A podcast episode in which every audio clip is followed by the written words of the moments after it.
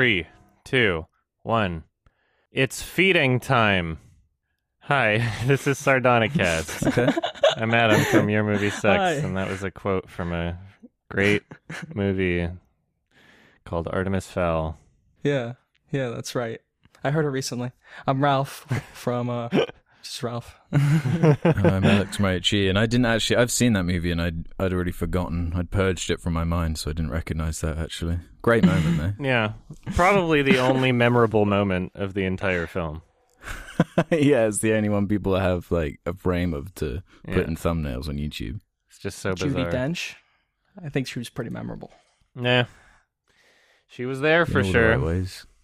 She was in the movie. You can't deny that. Please. I recommended something kind of unconventional for the Mhm. podcast. I want to talk about the film recommendation right away. Yeah. So we'll talk about The Last of Mhm. Us 2 after this. Anybody who's curious yeah, about that. which which we all want to talk about. it's very interesting. Yeah. but I think it's an important movie, and I think it's it's a sensitive subject matter for the movie. Uh, It's Mhm. relevant to what's going on in my country now, so I just want to talk about it like right out of the way. Uh, the movie I recommended is "Do the Right Thing" from 1989. It's directed by Spike Lee. Uh, we say spoilers, so spoilers for this movie as well. Um, the movie's about like a Brooklyn neighborhood. Spike Lee's in the movie actually. He he wrote it, he produced it, I believe and he plays the character Mookie, who's like working at a an Italian-owned pizzeria in this this neighborhood that he lives in, and it's mainly about the the simmering like racial tension that kind of builds up as a result of uh, them not hanging uh, African Americans on the wall. Not literally. As a, yeah, the the Yeah. pictures, Photo- photographs, Ralph. Amer- Photographs. Should I rephrase that differently? should should I like write it down and go? Oh no, it's to it fine. I was just making a dumb, dumb joke because you set me up for it. you, you had the you had the, the golf ball on the tee. I couldn't not take it. Sorry. So the owner of Sal's Pizzeria is Danny Aiello, uh, Sal's famous pizzeria. He was nominated for an Oscar for this performance. Uh, the the Academy didn't nominate any other performances in the movie, I believe, which I think are exceptional, including like Giancarlo Esposito and Sam Jackson, who's like the the host of like a radio Great uh, talk show. yeah. Yes, excellent. Esposito, many of you know from uh, Gus. He plays Gustavo Fring in Breaking Bad. Uh, he plays Buggin' Out in this movie, and he's the one who's on the mission to get the block to boycott Sal's Pizzeria. And it's it's about the relationship of the black community with this Italian family, and also an Asian-owned uh, like supermarket, not supermarket, uh, just like local market, you know, dollar store kind of thing. Uh, and it's clearly like a microcosm for things going on in New York at the time and things going on like in, in America as a whole. Like many Italians at the time who lived in New York and who live in America had a very uh, hard background, and when they came here in the early 1900s, they they were oppressed as well. They were treated like total shit, basically. In this neighborhood, you see a few Italian Americans, not only Sal's Pizzeria, but his two sons, who are clearly uh, more racially intolerant than than him, and also uh, Frank Vincent, who's in Goodfellas and uh, Sopranos, plays Phil. He drives his car, his his very nice convertible, through the neighborhood um, to just show the Italian American dream realized that they accomplished and, and got wealth in just a few generations and were able to build businesses and, and something. And how characters like Mookie or Buggin' Out or many of the characters in this neighborhood weren't able to kind of achieve that in that same way. And it's because of systemic forces and, as this movie says, uh, police brutality that is the cause of maybe so many African Americans not being able to achieve that same status or or that same uh, kind of wealth to be able to afford businesses in their own neighborhoods or to be able to afford nice cars. And that's just something I wanted to address about the movie because I think it is very real examination of that and a very real examination of how Italians and and blacks interact. Even the commonalities we share in like the arts, music and film, like Frank Sinatra and Al Pacino. like Buggin' Out just wants that same acknowledgement of them as well. In a, in a few generations, Italians found so many so much success, and uh, it's just it's an interesting film about that, and I think that's why it's really important to me. Anyway, especially that it takes place in Brooklyn, and me being from New York, Queens, and even Long Island, I have some familiarity with that environment and with those people. So, um, it's an important movie to me. I also think it's an excellent movie in every regard, both writing, acting, uh, technically. I love the the warmness. I love how hot the movie feels. It's sweaty and uh, orange, and you know, it feels like the whole movie shot is shot at like golden hour. It's beautiful. Um, so I'm, I'm glad I could recommend it and that you guys could watch it. So let's get more back to a normal discussion now. uh, so, so I just wanted to stay on topic and and make sure that even if we're being very funny and entertaining, which I want to be, it's it's to we have to keep our eye on the ball and the theme of this movie, and that it is important. I mean, it's, a, it's an emotional movie, and Mm-hmm. it, it strikes at a salient time. Like it's more relevant than ever, arguably. It is. It's It shocking how relevant extra- it is. Yeah, yeah, I was kind of blown away by that that aspect of it. Um, it's Mm-hmm. my first time viewing it. I don't know how familiar you are, Ralph. Clearly, more than I am. Yeah. Seems to be a staple for you, but yeah, I really enjoyed it. I think it's his strongest film out of the selection I've seen. It has a lot of texture to it, it, it a lot of really likable characters. As you said, the visuals side of it I thought was really impressive. So much creativity, the way everything was displayed, a lot of kind of character to it. It, it felt very improvised at points, very natural. It kind of displays the complexity of the situation in a way that doesn't seem to reduce it into, you know, kind of comical, exaggerated Hollywood kind of features. It, it does do such a good job of getting you invested in the characters before the shit hits the fan at the end for that gut punch because it is fairly comedic for the first kind of two thirds and then yeah it really kind of goes in at the end there and for that mm-hmm. emotional payoff which yeah really struck me hard. I, I don't Yeah, know if it was upsetting. yeah, kind of a, a more intense reaction because of just the state of everything at the moment. And it, yeah. Yeah. I definitely These recommend characters to are, watch are this. really likable too. Uh, the one who's killed Radio Raheem is like a he's just such a great character and so memorable. Yeah, Uh, yeah, a lot of nice little details and touches. I especially liked the way Spike Lee himself, with his character, just the little details with him and his relationship with his girlfriend. I thought was just really well thought through, presented Mm-hmm. in a really nice way. There's just a lot of like thought, obviously, and, and passion coming through in the movie. There's a lot of detail to it. Yeah. Adam. Hmm. well, okay. Here's my here's my conundrum. Is um, I enjoy the movie. I it's very very obviously about an important political issue, and yes, you're right that it is incredibly relevant today. Racism is a serious issue. Police, at the very least, need some serious reform right now. hmm I'm not huge into the narrative structure.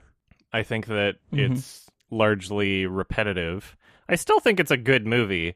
I'm just not huge on it. And my conundrum right now is I'm I'm struggling to find a way to properly criticize the film without appearing as though I'm attempting to devalue the larger issues that the film addresses. So, Sure. I mean, well, I have criticisms of this film too. yeah. Yeah. Plenty. So we could get into those too. Yeah. Um, it mainly goes actually into what like Alex was saying with uh, uh, Mookie's girlfriend in the movie. Apparently, she was uncomfortable with the Oh, yeah. scenes. yeah, I read Yeah, that quote. about that. There's like actually some treatment of that character that's it's just uncomfortable to watch and is kind of dated when the rest of the movie isn't. She Yeah. she said that that the reason you couldn't see her face in that shot is because she was crying and she didn't want Spike Lee to be rubbing her Yeah. nipples with ice It's pretty cubes. messed up. Yeah. Yeah. and that was like her first film role too. Uh huh. And he's the director. Yeah, but I, I don't want to I don't want to like Deflates the whole thing. be talking about this movie where it seems like I'm trying to be like, wow, it's it's not like racism's an actual problem, like I don't want to appear like I'm Mm-hmm. doing that when really my criticisms are just with like the narrative, the narrative's overall structure. I just think that it's it you know, it, so what do you mean by the repetitive side? I'm curious. it it takes a long time to say a lot of the same thing. I get that the inclusion of such a large cast of characters is less about a specific narrative goal and more about I guess the atmosphere of setting up this environment and giving a character to the neighborhood for sure.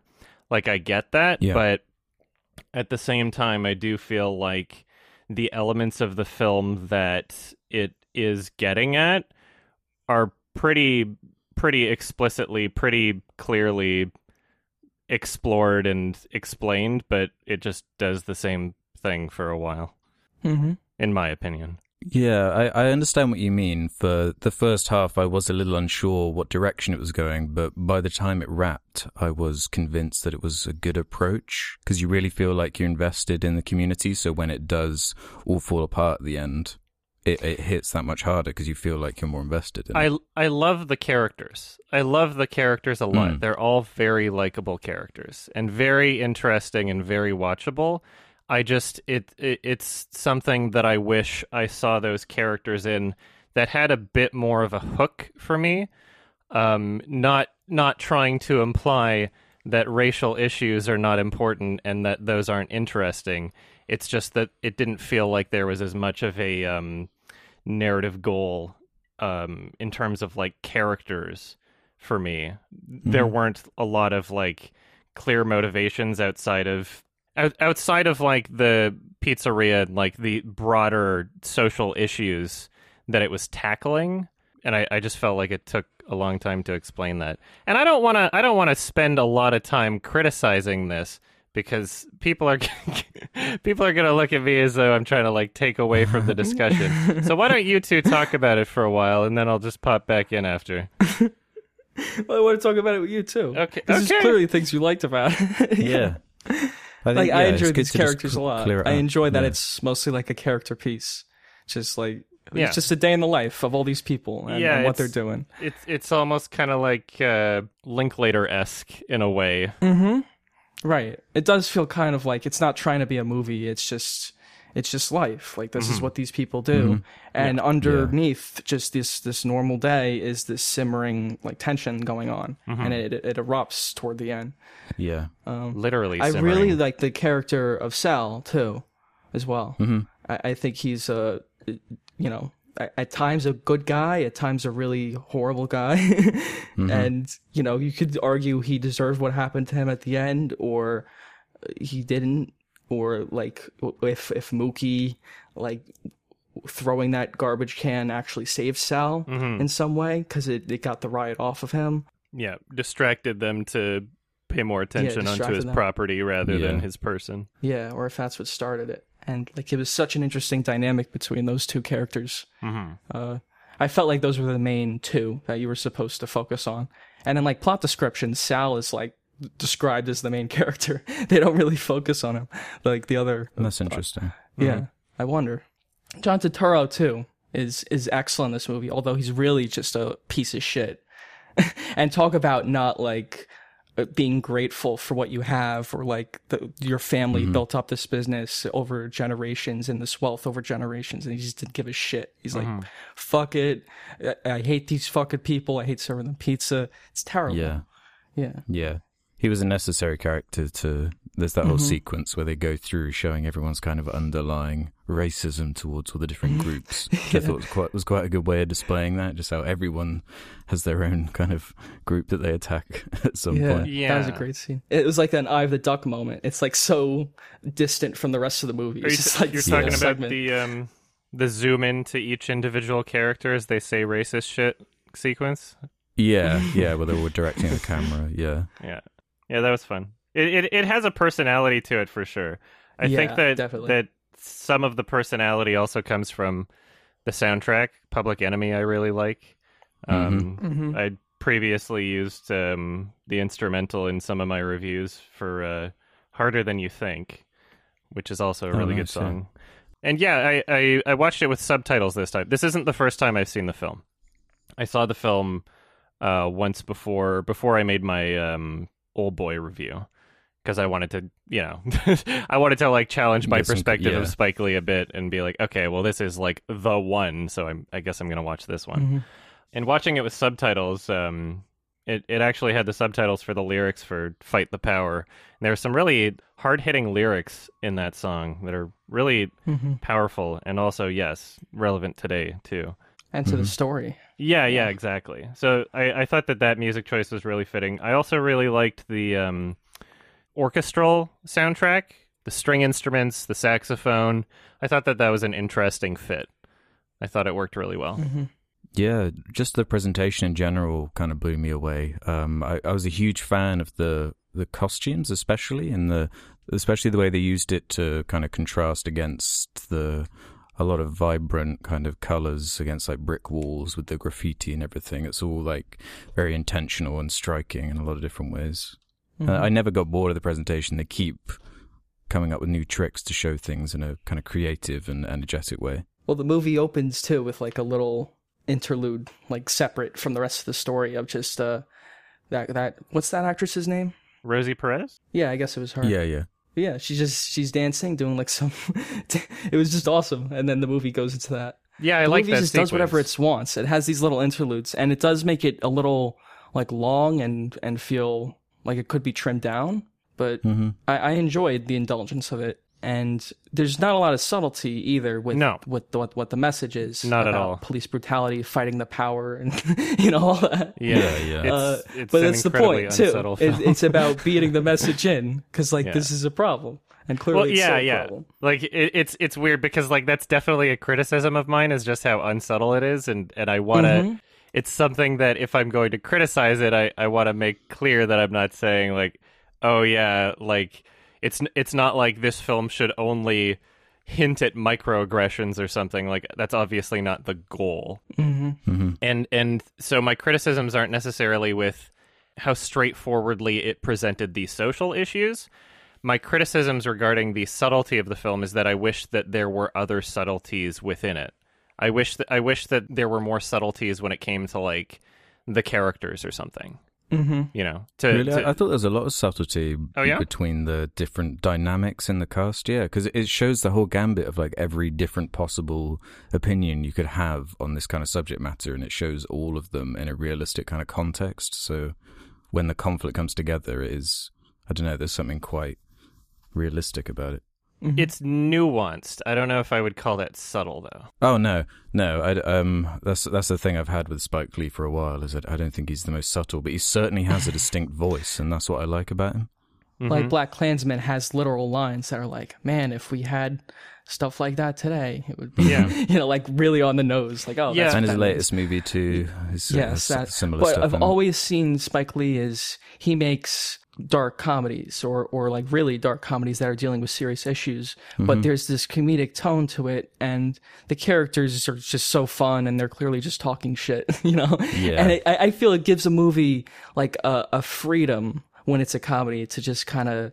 Uh, indulge in in little moments like that Yeah. moments of character interaction and Mm-hmm. and not about being subtle it's about enjoying the experience and getting a message out of it that's Mm-hmm. good. And and this is Spike Lee's message. And I do think it's something that you know it, you can you have to fight these these toxic thoughts and people um, every day in life. Yeah. people who abuse power and are just terrible to other people. Uh, you got to do the right thing. Um, and it's a constant fight. It's it's not going to go away. It'll be something we deal with forever because it's just uh ingrained in humanity. It's just awful. Yeah, I do think that comedy is a good kind of vehicle to be tackling these sorts of issues. Not necessarily saying that it has to be explicitly comedic, but like I, I enjoyed how how these um, issues were handled. Not not identically, obviously, but in the film "Sorry to Bother You," I felt I felt like it, it was a really funny kind of like haha little jab at it, and it was clear what they were going for. It was clear what they were saying, Mhm. and it, it worked well in that film. I felt kind of like uh, satirical, I guess. Mm-hmm. yeah yeah. It reminds me a bit of like uh, Blindspotting, or I guess it's the other way around. It's probably you know dealing Yeah. with similar themes and that comedic tone that suddenly jumps into being more serious. Yeah, I gotta watch that one again. I just picked that up the movie Blu-ray. clearly is inspired by this. I, I- that's Yeah, why I like yeah, that big movie a time. lot. Yeah. it's such a good film. Mm-hmm. Yeah. I like this idea of ending the film on the two different quotes from Malcolm X and Martin Luther. hmm They both had different perspectives, and it kind of leaves it up to you to decide which one do you think is Yeah, the the correct measure. hmm yeah. I, honestly, yeah. I, I, I, I got. I felt like I got more out of the quotes at the end of the movie than I did the movie in terms of like the issues that, or, or at least the philosophy behind the issues that it was expressing.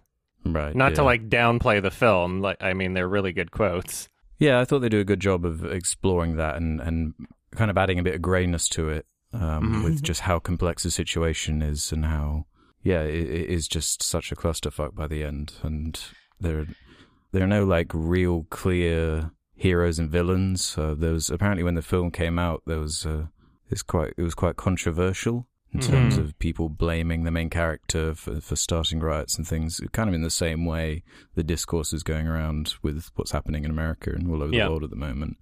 Yeah, Um, and just what people would focus on. Yeah, that wasn't really Yeah. my takeaway at all. I, I thought it was kind of doing a jo- good job of leaving it up to the viewer to kind of decide and take away what they wanted from it.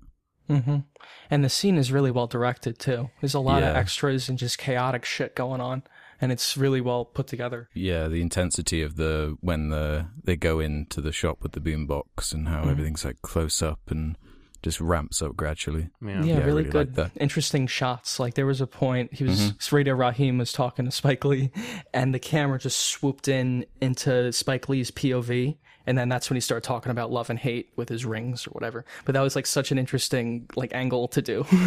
uh, Mm-hmm. There's so many creative uh, choices like that, really wide angles. And, Yeah, that that is something that jumps out to me. It is more interestingly shot than the average film for sure. hmm And I think when Spike Lee like really is passionate about a project and is using his full potential, like he makes something like this, and I think is incredible. Yeah, I think it's the perfect project for the way he you know directs and approaches stories. Yeah, Uh-huh. you can always tell when something is an actual passion project for him and when it's Yeah. not. like Black Yeah. Klansman was obviously something he's passionate about, and that movie turned out really well. Oldboy Mhm. 2013, not so much. this is a film that is obviously very culturally relevant and it has its place in history for sure.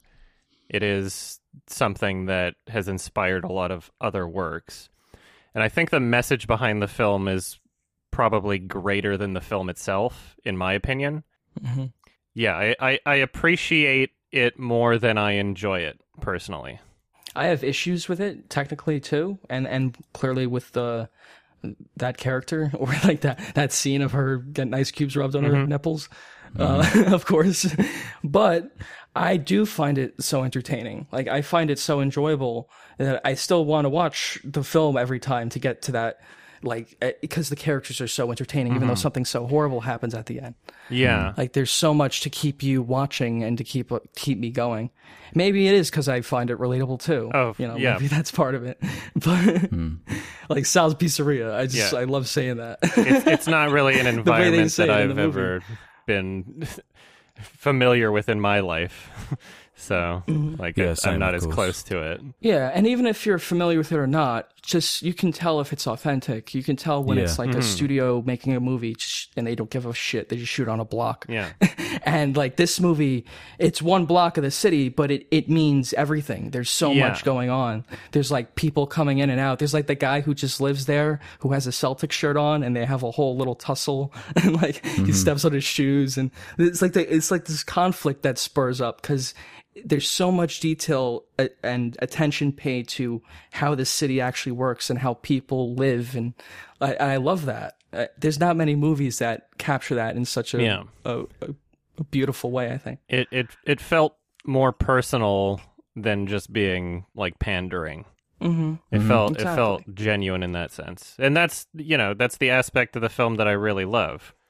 Is Uh-huh. like I love the felt community, I love the environment, I love the characters. It's just the narrative that's like my only big issue that that keeps me from being like super invested. Is that it's like I love seeing what it shows me, but then it just it i, I feel like it's just stagnant. Like it's showing me the same thing for too long, and then I kind of drift drift away investment wise until the end. But It's it's like this long chunk of character development, and then like a little thing that happens at the end. That's like the structure of it. yeah, almost. Yeah, Uh, it's bizarrely structured in a way. Yeah, Yeah. no, because the there are scenes they show with like characters just having day to day dialogue that seems completely unrelated to any kind of main thrust of the plot. Because when they first established the the drama in the in the pizzeria with the wall, I figured it was going to kind of ramp up in a different way from that point, in a more kind of traditional way you'd expect. But mhm. I thought the way they explored it was way more interesting, actually. But as I say, you have to kind of get to the end before all the disparate parts come together in a satisfying way. Because yeah, I, I, do, I do feel for what you're saying. Yeah, just the structure of it being the Mhm. way it is, and I think he denied some studio. They wanted a more happy ending or something. They wanted the main characters to like hug at the end and make up, but Yeah. Spike Lee refused. You know, yeah, that would be just a, a, a moronic, like simplistic, reductive way to take it. You know, more Hollywood way. So it's, uh, Mhm. I like the approach and the, his willingness to stick to what he believed the story should be about, and that's Mhm. the reason it is the classic it is. hmm It's definitely it. It definitely has its uh, place in film history for a reason. That's for sure. Mm. Yeah. It's almost like seeing film as like you see all of film in like one context, like a world of film. Like this is this is Mhm. all of film. It takes place in this one like uh world or whatever. hmm And Spike Lee is adding to that by like putting this moment in film history with like this gruesome police brutality, which I don't think any other film up to that point or since has really captured in such a way like that. Mm. Uh, and and I think that's the importance of it. It's like he made an audience, a mainstream audience, come and watch this film and then spread this message and expose them to that. And even in the world of cinema, which we, we live in and we enjoy and we laugh and have fun, he he's exposing us to something so horrific and that is in the real world. Yeah. Yeah, he's giving something important. you important. get what I'm trying to say? Yeah, and, It's and, yeah. and in the way that he communicates it, like even though yeah, we can say that that it's something kind of like new and groundbreaking to be promoted in that way in a in a film production.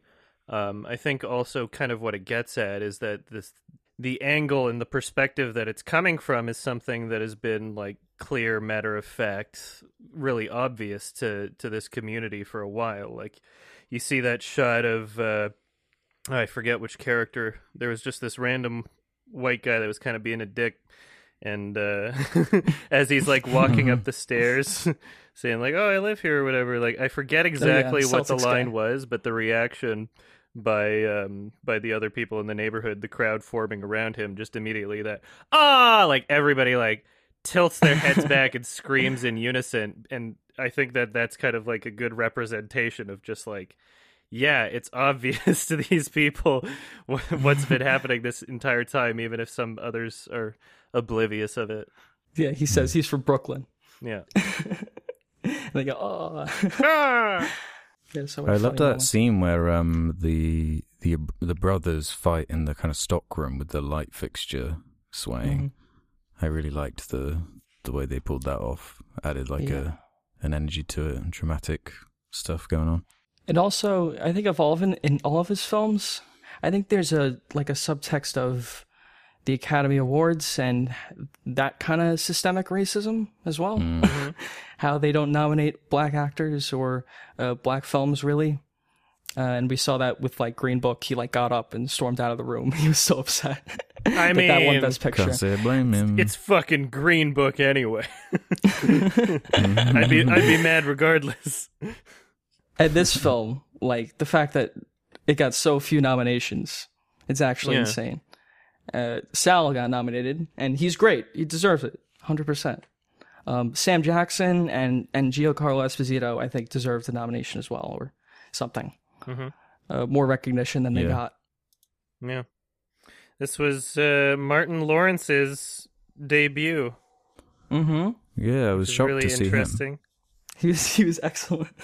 Yeah. Yeah, he was playing a. Is this his debut? Really? Like the first film he was ever? I'm pretty sure that was his debut. Yeah. That is fantastic. uh, Ossie Davis is in the film as well. He, he plays a like this uh, old drunk kind of going around the neighborhood, but he's very lovable as well. Yeah, I like that character. I, I enjoyed that. ca- I enjoyed that character a lot too. And he like I really saves a he saves a kid from being hit by a car. yeah. There's Like, there's not a moment was character that I don't find watchable and interesting in this movie. Mhm. That that's one of the better aspects for sure. In a way, I feel I wish it was longer. hmm Like I wish there was more character time, and like I just loved seeing all these different people how they pop out of the house and and just have a scene and then go back in. That that mother character who came out to Oh, know, yeah. discipline her son for a Yeah, little bit, and then don't don't you tell me how to raise my kid? Yeah. I'm sorry, man. Yeah, it's it's a it's a living, breathing world that was created. I just wish that there was more of a narrative hook for me. But And what was the what was the budget on this? It was fairly low, wasn't it? Yeah, That's a great question. that is a good question. On IMDb, it says six and a half estimated. Okay. Yeah, So if it is around the six six and a half million range, that's quite impressive for how the film looks. It, I never once thought that the film looked cheap or anything like that. It's no, never. if, if anything, the opposite. I was actually wondering how they managed to do some of the things they did. If it was, especially if it is kind of quite low budget with and with the actors they have in there. Yeah, they all clearly cared about it. Maybe they were willing to take a, a paycheck Yeah. or something, or a Yeah. pay cut. What do you think with inflation that would be? Probably like ten million, right? Yeah, I was thinking about that. Yeah, maybe. It's still still good. hmm Do, do you want to get into ratings? Yeah, sure. Okay. Well, I, I think it's. I'm gonna give it a five out of five. I think it's obvious. Um, I, I, I enjoyed it a lot. Uh, every time I think it's really entertaining, really captivating characters and funny. Just a really funny film. Naturally, it's not like uh, funny because it's satirical or, or stupid. It's funny from the, the characters and how they interact with each other. It just feels very mm-hmm. natural. And I enjoy films like that a lot. And it has, you know, social commentary that's obviously important. But there's other things about the film too that makes it worth watching. So, yeah, five out of five for me. Yeah. No, I really enjoyed it. I, I took quite a lot away from it, this kind of mutual understanding message, and I liked that that point where they kind of give a bit of direction of where you should be channeling your anger and rage into something useful and productive. And there's just a lot to take away from the movie, aside from the the overall messaging that's hitting today, but just the filmmaking here was so impressive to me. Yeah, I I, I really liked the just the feel of it and you said that I really like that heat aspect they they do a good job of establishing just kind of how Yeah. sweaty and it does add like a real sense of mood to it all with the you know everyone's sweating all the time and dunking their faces in ice water it's just a Uh-huh. really unique movie with a, with a lot going on that I'm sure I missed spraying it. Yeah, it Yeah, feels, it feels awesome. Yeah. as far as the score goes I'm I'm thinking four and a half stars for now yeah Hmm. really enjoyed it A lot to appreciate about the movie. I love the icing more than I love the cake. Um, That's a, that's a good way of putting it. I yeah Yeah. It it I the the icing is it's some great icing. I just want I was I was just hoping there would be a bit more cake in underneath the icing. Um, the uh, yeah I, I'm uh, I'm between like a six and a seven out of ten. I'm a gigantic piece of shit. Everybody, direct your hate comments towards me. I'll, I'll be reading every single one of them. so no you want to be movie. honest to how you feel what's Yeah. the point of lying exactly, you know exactly. It's not Thanks for the like, recommendation. Ralph. That was a good one. Sure. Yeah, yeah. No, I'm really glad I finally seen it. Yeah, it's it's one of his best things for sure. hmm What would you say are his two next best movies? Hmm. I, I enjoy Malcolm X a lot. hmm That's like a really good, uh, like period piece and Yeah. biopic. I was I was considering watching that one before the Oldboy thing, but uh, it was it- it's very long, and I kind of just wanted to Yeah, get into my like three and a half my hours. review. So I watched a little bit of Chi-Raq. Mhm. I, I didn't watch the whole thing. That that one I didn't really that didn't really grab me. Yeah. I also saw Inside Man, which is Yeah. one of his like you Yeah, know, I've I- seen that's like a studio studio one. I Yeah. really like one of his first movies. She's got to have it. Yeah, I've heard Mhm. good things about that one. I thought that was good. That was on Netflix, I believe. And and so you rewatched Oldboy, 2013. oh, oh yes. Oh, did Yeah. you? I did. Oh, that's interesting. Uh, Have your, not- not, has, has your um, perspective changed at all? A, a bit, yes. Looking at it more objectively, I think the film is pretty bad. Hmm. I think before I, I liked parts of it. I, I saw it like with the, I saw it in the theater and I enjoyed parts of it. I also saw the the original one a few times recently, which which added a lot of Yeah. context too, to like how much more um just Everything. lazy the yeah how much more lazy the the new one is, uh, Yeah. especially that that that fight scene, which I think you examined pretty well, but like it's so bad, like the new one, the cutting of it, the continuity. hmm Um, there's like a Yeah, whole section they just deleted and like uh, it's It's- it's it's it's, a bad- less of an issue of laziness and more of an issue of just like completely missing the point of each scene. mhm. from like a directorial uh, standpoint, I think it's obviously just like totally inferior to the other Yeah. one. but like, I think Josh Brolin was okay. Uh, he's Mhm. not as good as um. I, I wish I knew the other actor's name. He's like a famous South Choi Korean Min actor. Shik. hmm Oh, okay. Well, he was great an Oldboy, and I, I thought Josh Brolin was good too. Elizabeth Olsen, I, I didn't think she was all that great, and uh, uh Sharlto Copley is like laughably Oh yeah. bad in it. Yeah, Oh, I forgot You called her about a whore, whore! yeah. The the flashback scene with them is brutal. Uh, father. Oh god. Pow. but, Classic. uh, she's gotta have it is is so good, and you Mhm. guys should watch that one. She's Okay. she's gotta have it. Oh yeah. It's very early Spike Lee, black and white as well. So oh, cool. is he? He is in that movie too. Yeah. Yeah, he's in a Spike lot of Lee, his movies. not a bad A actor. little personal. No, he's not a bad actor at all. I Yeah, wouldn't say I was he's actually- the best actor in Do the Right Thing. Like I, he doesn't deserve an Oscar for it, but he was he was good. He was very like uh, believable. Yeah, it part. was the right way to take that character. hmm hmm I'm glad he's not really in his own movies anymore. He's not like as bad as like Tarantino. It would be so please. good if he was current Spike Lee and just like all purple, hmm fucking Waluigi costume. Oh, Yeah. it'd be so good. Like lead He's role. He's also now playing. He's not playing like a, a character that diverges much from his actual self. He's clearly Mhm. just like you know, Hmm. like a guy who's just being himself. Yeah. All right. So there was a video game that everybody's mad about Uh, called Lot The Last of Us. Part Oh my 2. god. And we all beat it at this point. I finished playing it Mhm. yesterday. oh, it's fresh for you then. We yeah. talked about it briefly, yeah, last time, but we didn't finish it. Yeah, Yeah, so this is a spoiler discussion for The Last of Us Part 2. including the second half of the game, which is super secret. They didn't tell any of the. They told the critics to not say anything about it, like when the review Yeah, embargoes. I guess you know, so. once yeah, they were that was lifted, a strange choice. about it. It makes all the reviews of when it came out just kind of worthless because they just have to tiptoe around every interesting thing about the game. Yeah, Mhm. which is weird. You'd think, I don't know, were they allowed to include that as part of their score or just not talk about that narratively? They I weren't allowed to mention that it happens because it had to be a secret. Yeah. Well, at least they didn't pull a Persona 5 and not let people stream past a certain point in the game without takedown notices. Oh, weird. Yeah. Oh my yeah, God. that was a that really move. happened. Yeah. Yeah, at least they didn't do that.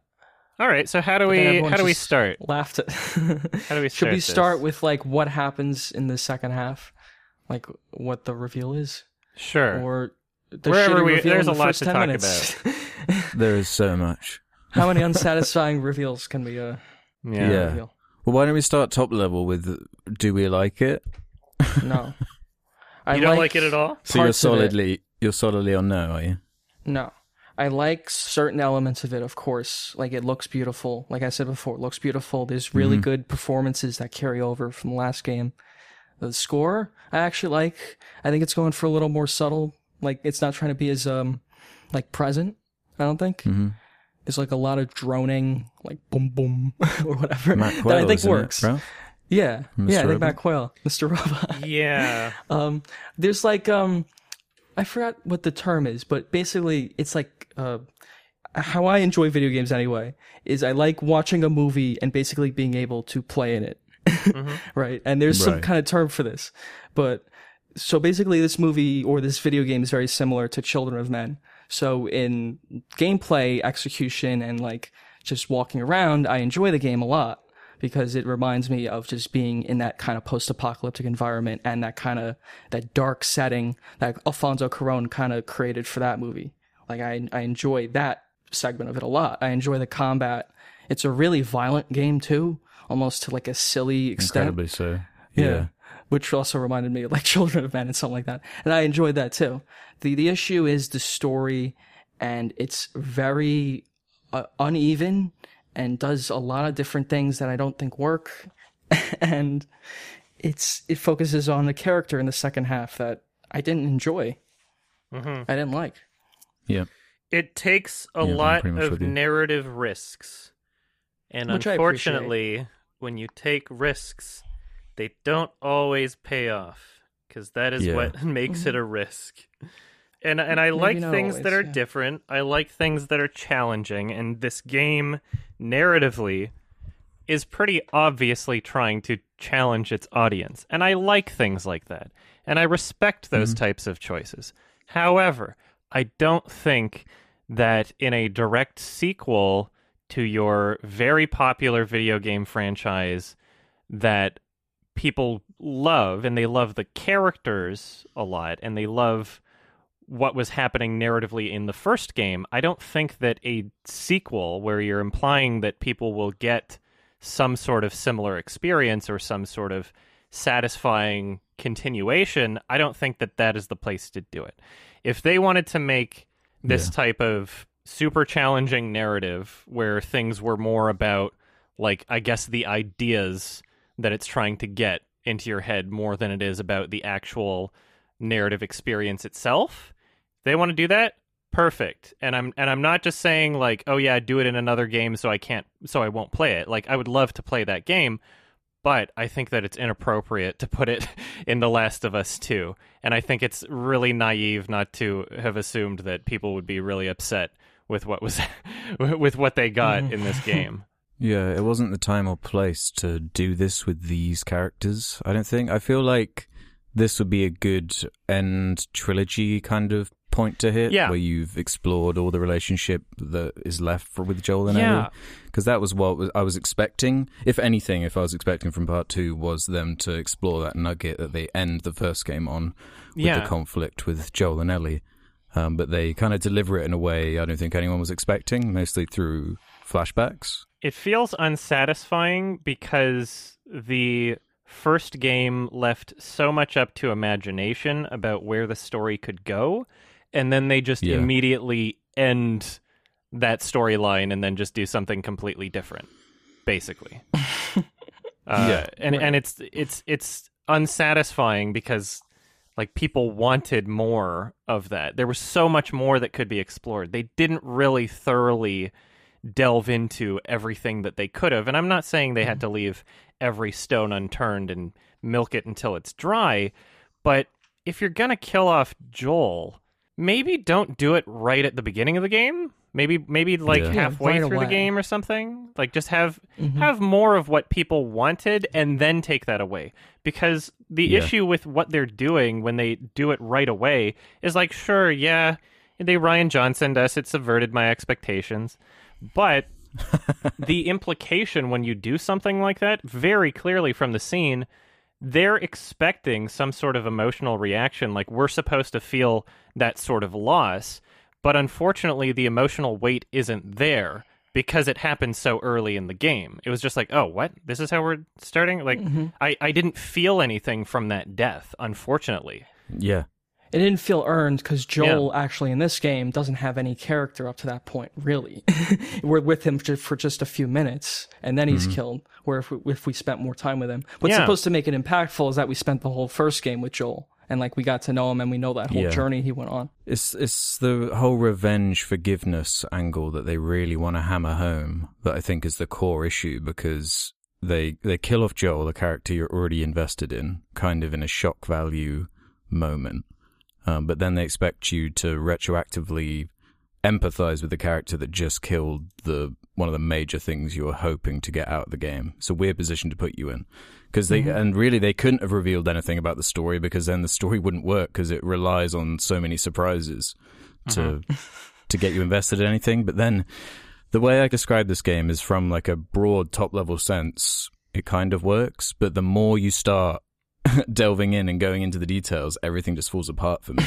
just from a, from a narrative level, like we yeah we've kind of briefly mentioned Abby, but that was a section of the game I teased it in the last episode we talked about. Where once I got to it, I was like, well, all of the thrust of this narrative has been sucked away at this point, and I mm-hmm. really it loses. I'm not interested in, in yeah learning about this character at this point because a they don't do the best job doing it, and b that that that scene where she kills Joel is like so horrendous. It's not just like a, a revenge murder; it's like actual torture. Shooting his Mm-hmm. leg off with a shotgun, then like making sure he stays alive, so then he can she can beat him to death with a golf club in front of like basically her surrogate daughter's eyes. It's like it doesn't get much more horrendous than that. And telling like a revenge story in this world that is so nihilistic it doesn't work for me. It like doesn't make much sense the way they're tracking each other across states and all of this. It, it just seems really convoluted and confusing in a way that they somehow a managed to map. avoid. The only way she's able to find her, Abby, is because they describe her as like big arms. She's got big arms. She's got arms built like me. yeah. And Yeah, that was that like, was I found that moment. I, I found that whole element kind of silly with her arms. It is was like, very silly. they modeled her after a CrossFit trainer, and even then, it's Uh. like it looks like she's taking roids. like, It is pretty. She had bigger arms than like that guy she was with. Oh yeah, name like was. she's she's fucking intense. It's insane. yeah, she's like on hmm. something. Like really? You think you're yeah, you, protein? you want to kill this girl, Ellie, by yourself? Jeez. And don't you think they really took the cheap road in trying to get you to empathize with that character? They I was did. rolling my eyes hardcore. And that f- the first day as Abby, I think, is the weakest part of the game with the the dad flashback because you yeah you get to flashbacks within flashbacks at certain points with like Abby, younger Abby with her dad, and guess what? He's like the fucking most chill, relatable guy. He saves zebras. He's so nice. He's about to save the world. You know. Yeah, so they really coming. that side of it. Yeah. Yeah, Uh, yeah, yeah. It's really corny the dialogue in that scene. the whole like they, she sits in mud. He's like, "You got some mud on you too." Where? Right there. like just Yeah. terrible dialogue like that. the whole game had dialogue like uh, there was some anime line like, uh, "It's better than being home sitting sitting at home watching anime." Something like that. yeah, I noticed that. I don't know what they're doing. the first game had such good writing and such good structure. Oh yeah. and like the surprise of just playing as Abby halfway through the game. I, I feel like it would have been better if maybe we played as Abby uh, for a while in the beginning and intercut between Ellie and and uh, her, and then maybe she kills Joel. Like Yeah. really into the game. Yeah, Once you we know her care about the character, character once we know like why she's doing what she's doing, yeah. But I guess it's a surprising and shocking moment for Ellie, so it's supposed to be for us. I think it Hmm. just made people pissed and they broke their game. but that's not. oh, That's also not everyone who is leaving a negative review, review of the game. I don't think everyone who hates the game or is critical of the game just uh, played up to that point and then threw the game away. And I've heard some people say that. I think the structure of the game is so bizarre. And I didn't mm-hmm. enjoy playing the second half of it. I really didn't enjoy playing the, the first half of it either after Joel was killed. Because I didn't enjoy Yeah. Dina much as a character. I thought all the characters were super weak compared Yeah. to Joel and Ellie. I didn't like you, very you many. spent the whole first game with just those two. They would meet other people along the way, but really it was those two, and you got to know them the most.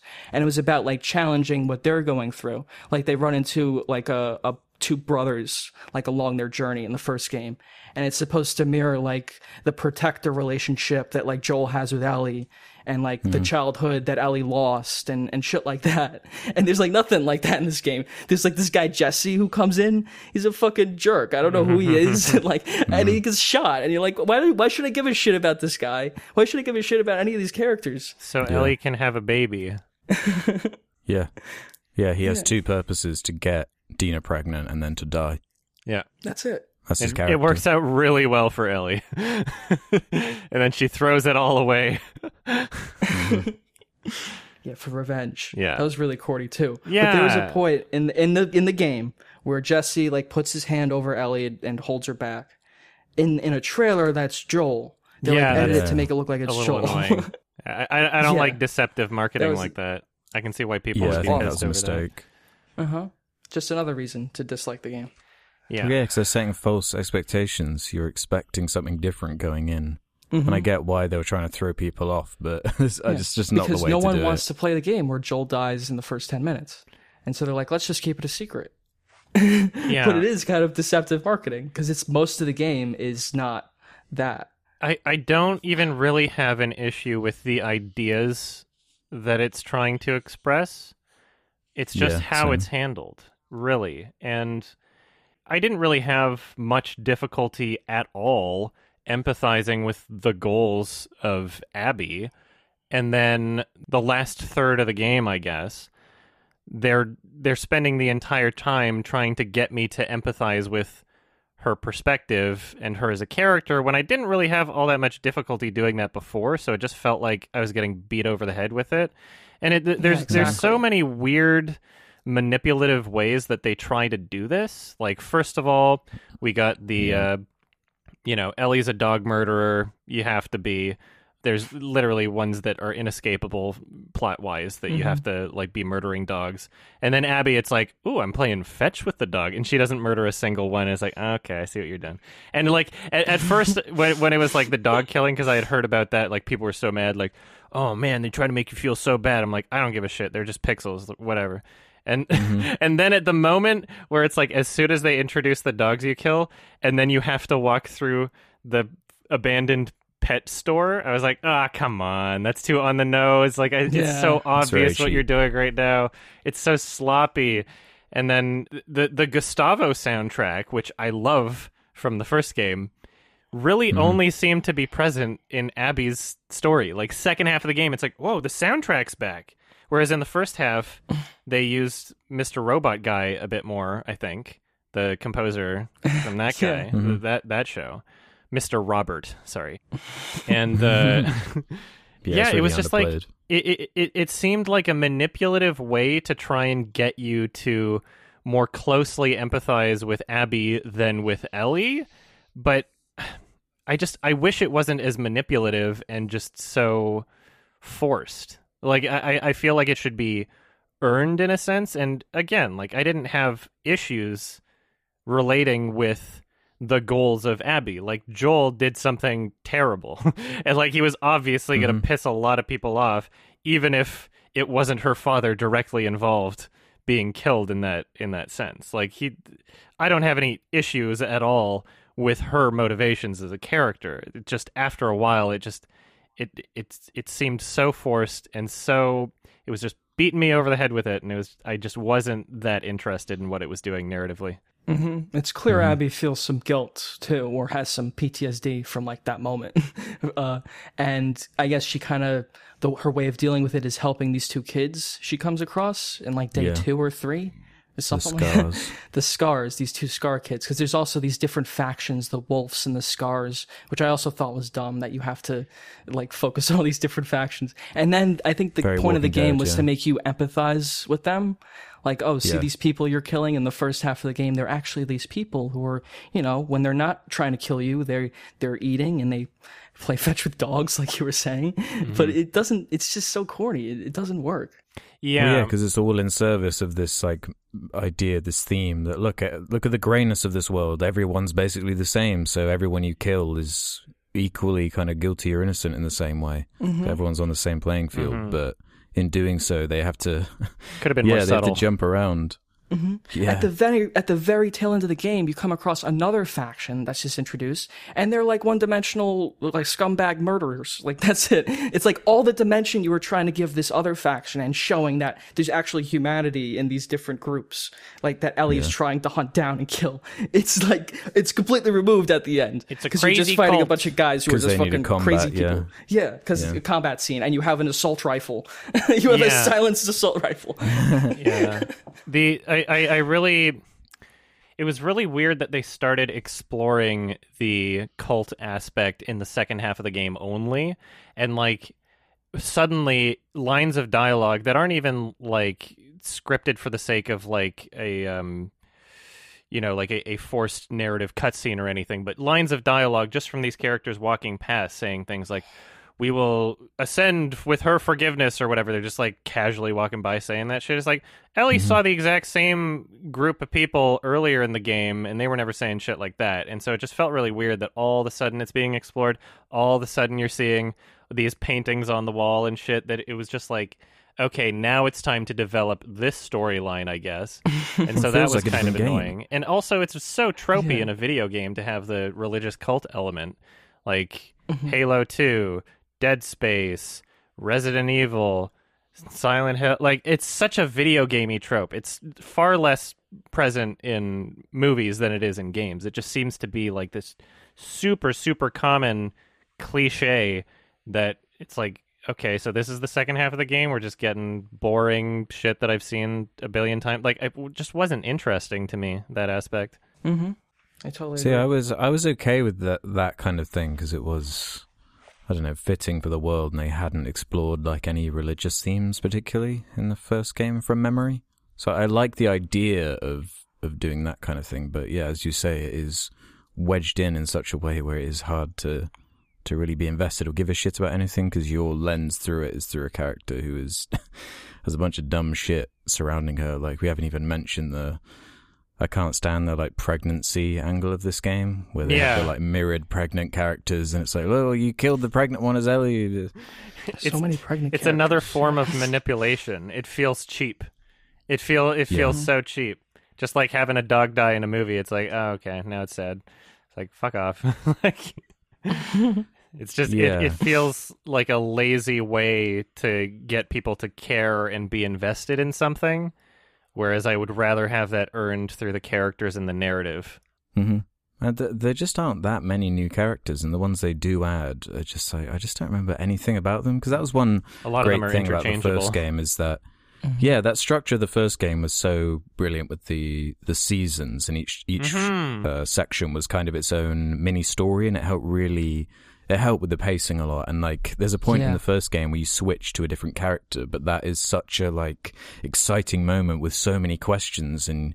You you weren't expecting it, and but you're also really excited to see what's going to happen next. You know, whereas it's kind of the opposite in this game where they do that switch. It it robs all the momentum Yeah. from it does feel like just starting a game again. It it it is really weird to just cut to black as soon as the two meet up, like right before they start fighting. Like next time Mm-hmm. on The Last of Us.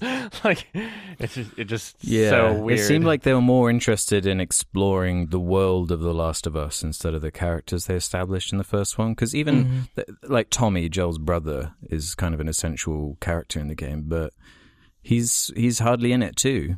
He's he's he's like a, he's he's he's got an interesting motivation, and you want to see that fleshed out more. But again, he's kind of reduced to kind of background. He's he's like a MacGuffin effectively for one Yeah. or two of the days where they're trying to yeah, find him. And he has a terrible ending. Go kill her for me, Ellie. You gotta do it. Well, yeah. The same. The problem is every character is affected by the same theme in the same way. So just everyone is fucked by revenge, basically. hmm It's like there's not much like complexity within that Really? to me. Yeah, because in the first game you saw this this massive character growth between these two people. They're c- wildly different at the end than they Mhm. are at the beginning. And while Ellie is different, and she kind of the story is basically about her forgiving Joel through um, Abby. It is just so clumsy in its ex- execution.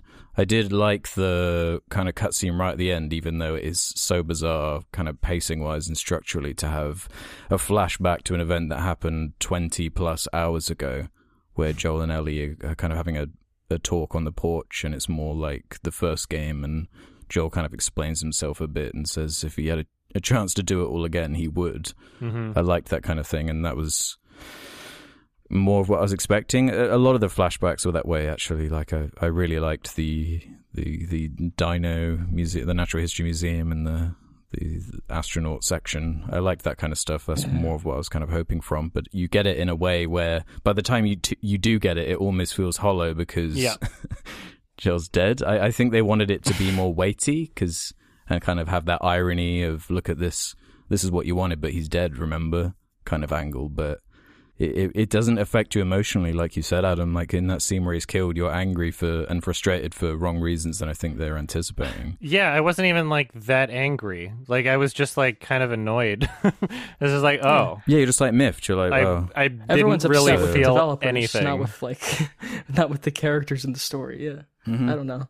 But I don't think anyone would have a problem with Joel having some kind of comeuppance or exploring that idea of Not at all. Sure. People taking revenge for his decision making. Like that's what I mean by top level. I think a lot of the choices were pretty good, but they, to make it work, they have to cut so many corners and rush over so much. It does kind of, you know, it's kind of a cluster. Do it like It is very five or six hours later in the game, it would be improved. I would have felt a bit more. Mhm. It's like it's so dependent on you having played the first one to even hint at getting some kind of emotional response from that, which is just so Yeah. lame. It is lame because yeah, if you if you took out your investment, they're they're using your investment from the first game as just a way to pull the rug from under you, in in a way that like as its own thing doesn't work nearly as well. Like if you hadn't played the first one, you wouldn't give a shit about this character they just suddenly mm-hmm. offed. It's all it's mm-hmm. all based on your. They know full well how invested you are in this character. And I don't know if they think it's like really clever and subversive to take him out the way they do, but Yeah, it's just it it felt cut so short in terms of the narrative, and there was just so much more that I wish they explored with these characters. Mhm. It, yeah, the it jumping feels like it off wasn't point done. of the end of the first game was a great a, a great way to start new ideas and explore Yeah, what was going to happen even just between those two characters. And i felt like it, i didn't really get much of a satisfying payoff from that. Hmm I enjoyed Ellie as a character more in the first game, just being around, like walking around. Uh, Ellie was much more entertaining. Yeah. I enjoyed just like a teenage girl who also is throwing bricks at people and like stabbing people. it's, there's something kind of funny about it. And she's like, "Fuck you, motherfucker!" Yeah. But now Yeah. she's just like an older woman. You know, she's she's grown up. She's, jaded. yeah, jaded and killing people, and it's like, okay, well, she's fucking brutal. Yeah, what am I supposed to like her now? I guess I do. I like her more than Abby, but it is a, like once Joel is gone from the game, it loses a lot of its heart, and I I did enjoy history, being around yeah. many of the other characters, like just Dina and and Ellie going around the city. Was not nearly as interesting to me as Joel and Ellie in Boston, or when they got ambushed mm-hmm. in that city. You know, it's just the game didn't work for me at all. Even as a horror game, like the zombie elements, I thought were much creepier in the first one than than this. This one actually felt more like an action game, uh, with like the, the, that sequence where there's like a giant uh, car chase and stuff like that. i liked the gameplay although the first game was more difficult like regardless of accessibility settings the 1st Mhm. game had some really challenging sections that i had to do many many times but every section in this game i more or less was just able to do it without much issue Yeah, just playing on You have a normal fair amount of difficulty freedom. Once you unlock all the like gizmos and gadgets, you can really wreck shop. Yeah. Yeah, it depends on the section, but yeah, I just it, it was all all I'm thinking of when I think of the first game is like that that snow level. Like that was a really good Mhm. sequence and super challenging too. And I'm pretty sure they like took away all your weapons at that point also. There wasn't really much like that. Yeah, no, I remember game. Yeah, Yeah. I'll play it again. Yeah, I'll play it again eventually. Yeah. if I want to, maybe on PS5. Uh, I'll do it on the harder difficulty settings at some point. the the ending when you let Abby go after all of that. After I I don't know I murdered like fucking hundreds of people to get to her. Yeah, that was San- my yeah between Santa issue Barbara with- and Seattle. Yeah, and then it's like okay, I'm gonna let her go, but I didn't let. Like ten minutes ago, I had someone on the floor and I was pointing a shotgun at them, and they're like, "Please don't kill me." Yeah. and now I'm like gonna let Abby go. It was like that that contrast between the gameplay and what's actually going on in the story. It just didn't work.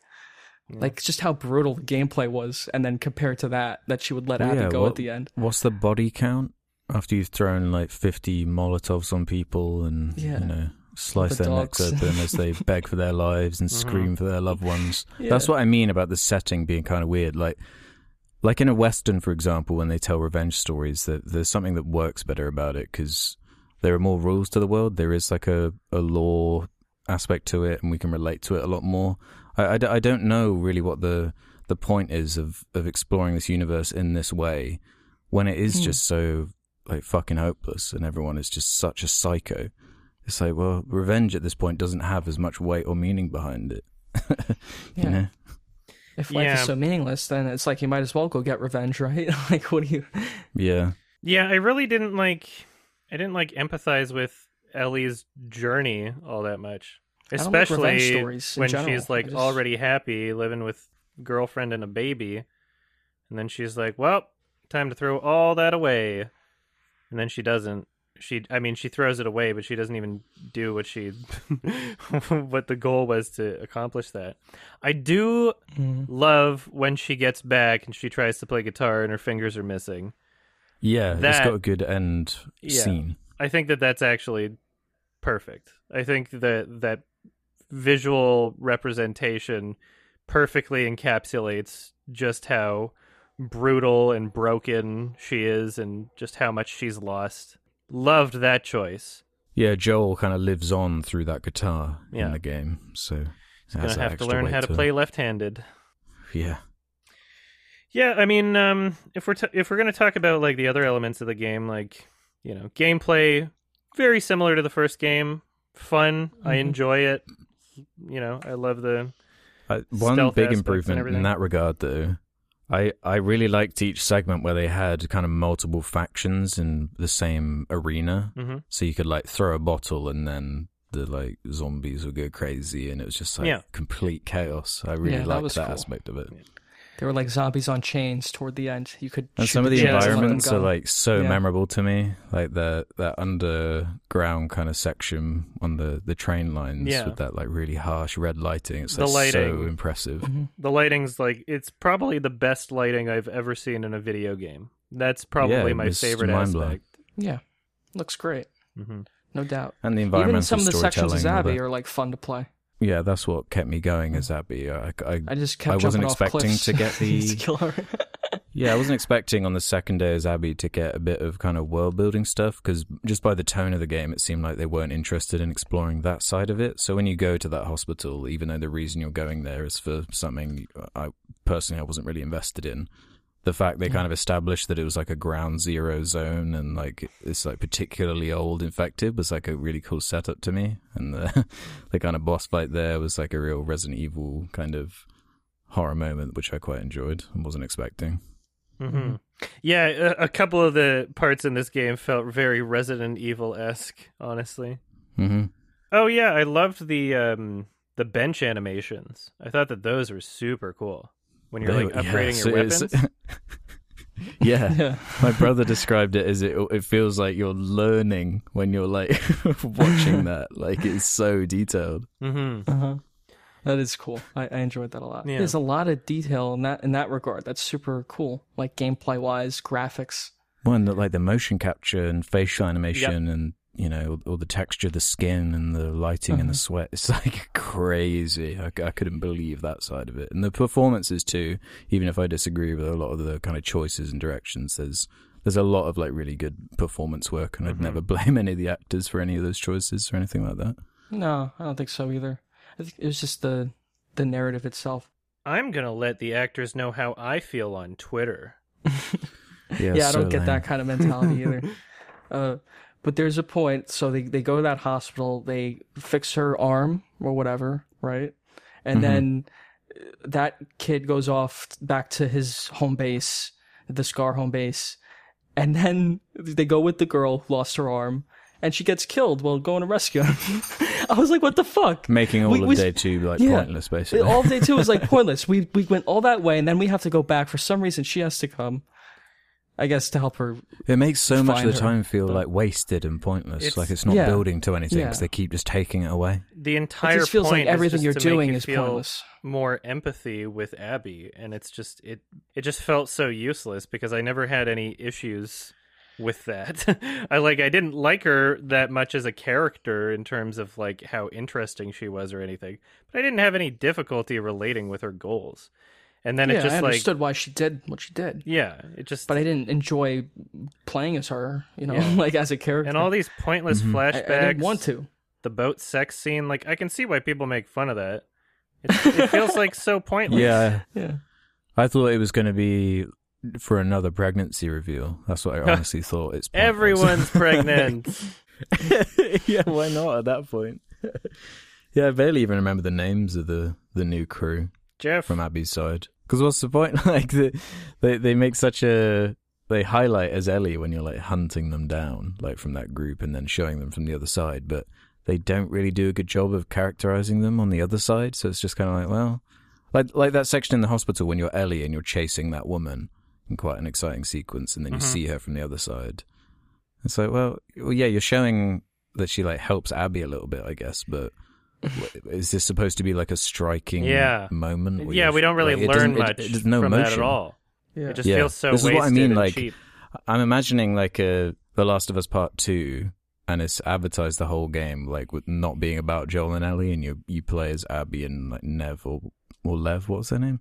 Lev. Whatever it was, Lev. Yeah. His. Um. Yeah, his name. Um. Yeah, if the, if you played the whole game as them, and that was part two, and then maybe it ended on the reveal of how she's connected to the story, and then in part three, you you you your investment would be way more. It would be way more grey in the way they they would mm-hmm. intend. But then I guess you wouldn't have the Joel stuff. This is what I mean. Like tr- I've been trying ever since finishing it. I've been trying to think of a, a way to restructure it in a satisfying way because people say like, yeah, if you put the Joel flashbacks at the beginning and stuff like that, I I don't think that would that would work in the same way. for like, it, it's for the narrative the goals so that they're attempting. Yeah, Yeah. they would have to have Yeah, yeah, different yeah. narrative goals. I feel like you have to learn about work so much about Abby before the game, like before They'd that have to change in it the story up even so starts. much. Yeah. Uh-huh. That like yeah, Just the where the story takes place and it starts is so jarring. And Yeah, For an audience to get invested in this character at that point, I, I think it's asking a lot. I don't think. That's what do you think of um, this idea of playing day one is Ellie, then going to day one Abby, and then doing it that way? something more concurrently I could get behind, or something where I didn't have to play as Abby for such a long chunk. Just, Yeah. you know, But they I thought it can't was do going it to be because short. they need the reveal. They need the reveal Yeah. that her it needs to circle the- all the, way zebra guy. back too to like that moment where she shoots Jesse and has Ellie at gunpoint and Tommy. Hmm. It needs to circle all the way back to that. And and when it got back to that, it was it wasn't satisfying. I was like, we needed to sit through all that shit. Half of it was pointless because she just got killed like later on. like, come on. they could have had the Abby sequence in the exact same spot. But if they had shortened that down to the length of any other flashback instead of it being like a new part of the game entirely, then I think I would have enjoyed it more because there so much of it feels so unnecessary that like it, it could it easily could have given us a highlights reel sort of thing of the events of Abby and it would have worked much better in my opinion because that's what made it so frustrating is because I just felt like I was being beat over the head with the same thing over and over. I was like, yeah, I get it. I, like I wasn't really learning much. I wasn't feeling more from playing as her for that long. I really wasn't. It was just kind of frustrating. I, I don't think they use the time that well from a storytelling perspective. They, they, from a gameplay perspective, I understand why they did it the way they did because they need to feel like you're kind of building up a character in some way. Because that's what's so weird about when he's in that second half. Like your everything is reset, all your upgrades, all your guns and everything. They're all different. So I can see why that's a, a ridiculous challenge from a gameplay perspective to put you in another character How long did we play as Ellie in the first game? It wasn't very long. It was only that that segment. It was like a couple uh, seasons. winter- yeah, it was like in winter. winter. that winter segment. Yeah, not even the yeah, whole it was. thing. Yeah, it was. plays It was, Joel. and then it, within that segment, you start jumping between Joel and Ellie, so you get your Mhm. stuff back pretty quick, and then you never play as Ellie again after that. Mm-hmm. Mhm. Yeah, it's.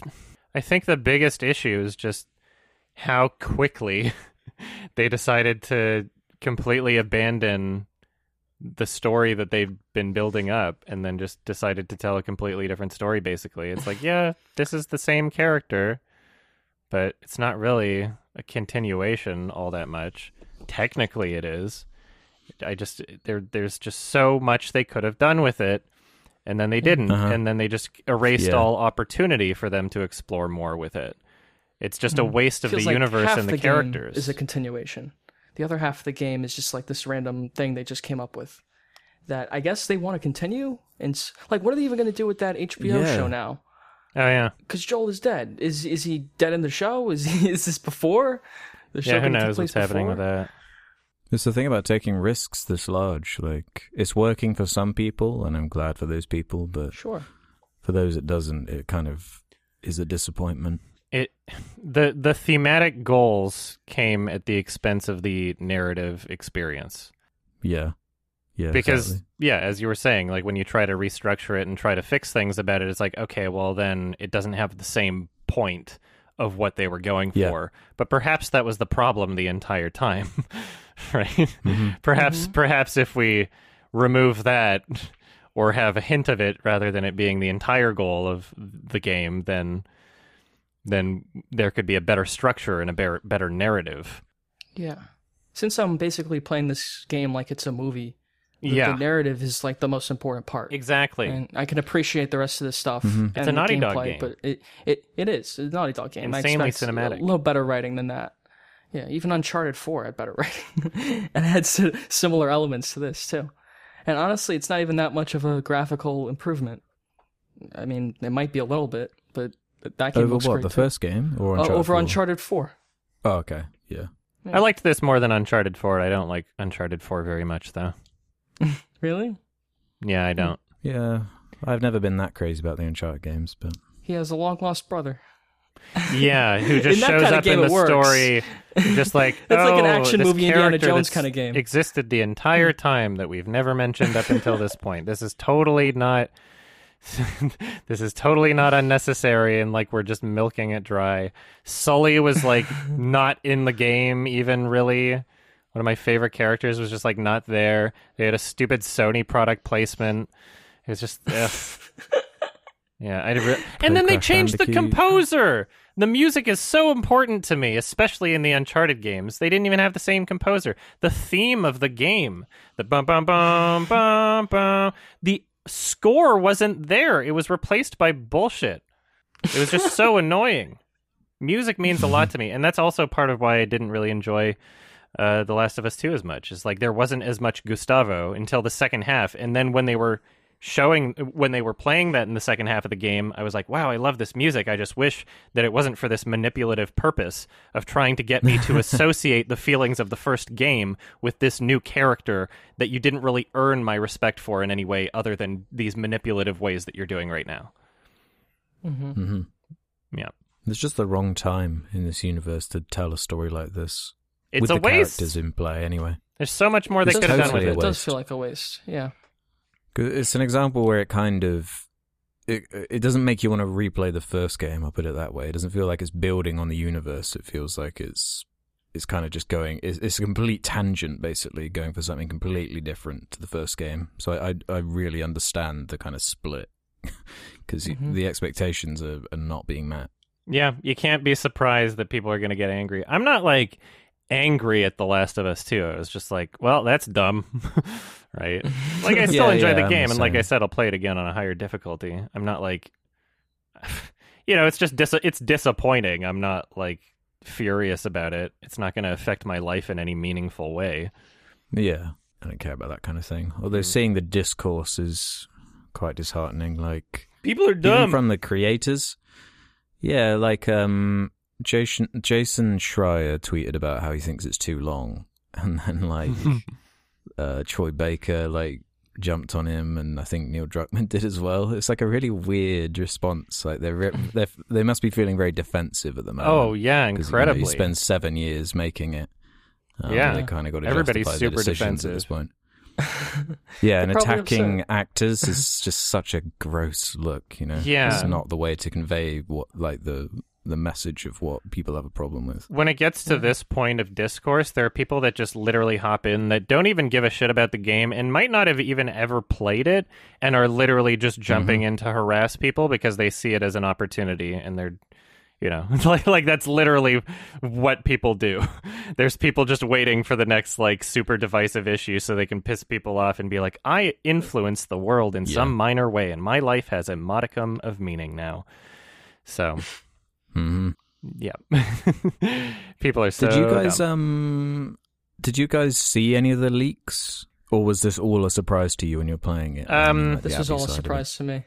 it was inevitable to like it, it wasn't possible not to see anything and Yeah. um yeah i mean like i there there were aspects to the game that i was aware of before i played it but i still feel like i got my own experience out of it i didn't watch anyone's reviews i didn't you know i Mhm. didn't like seek out anything about the game. There were just some like memes of people redrawing some frames from, Yeah. from certain parts in the game that were kind of funny.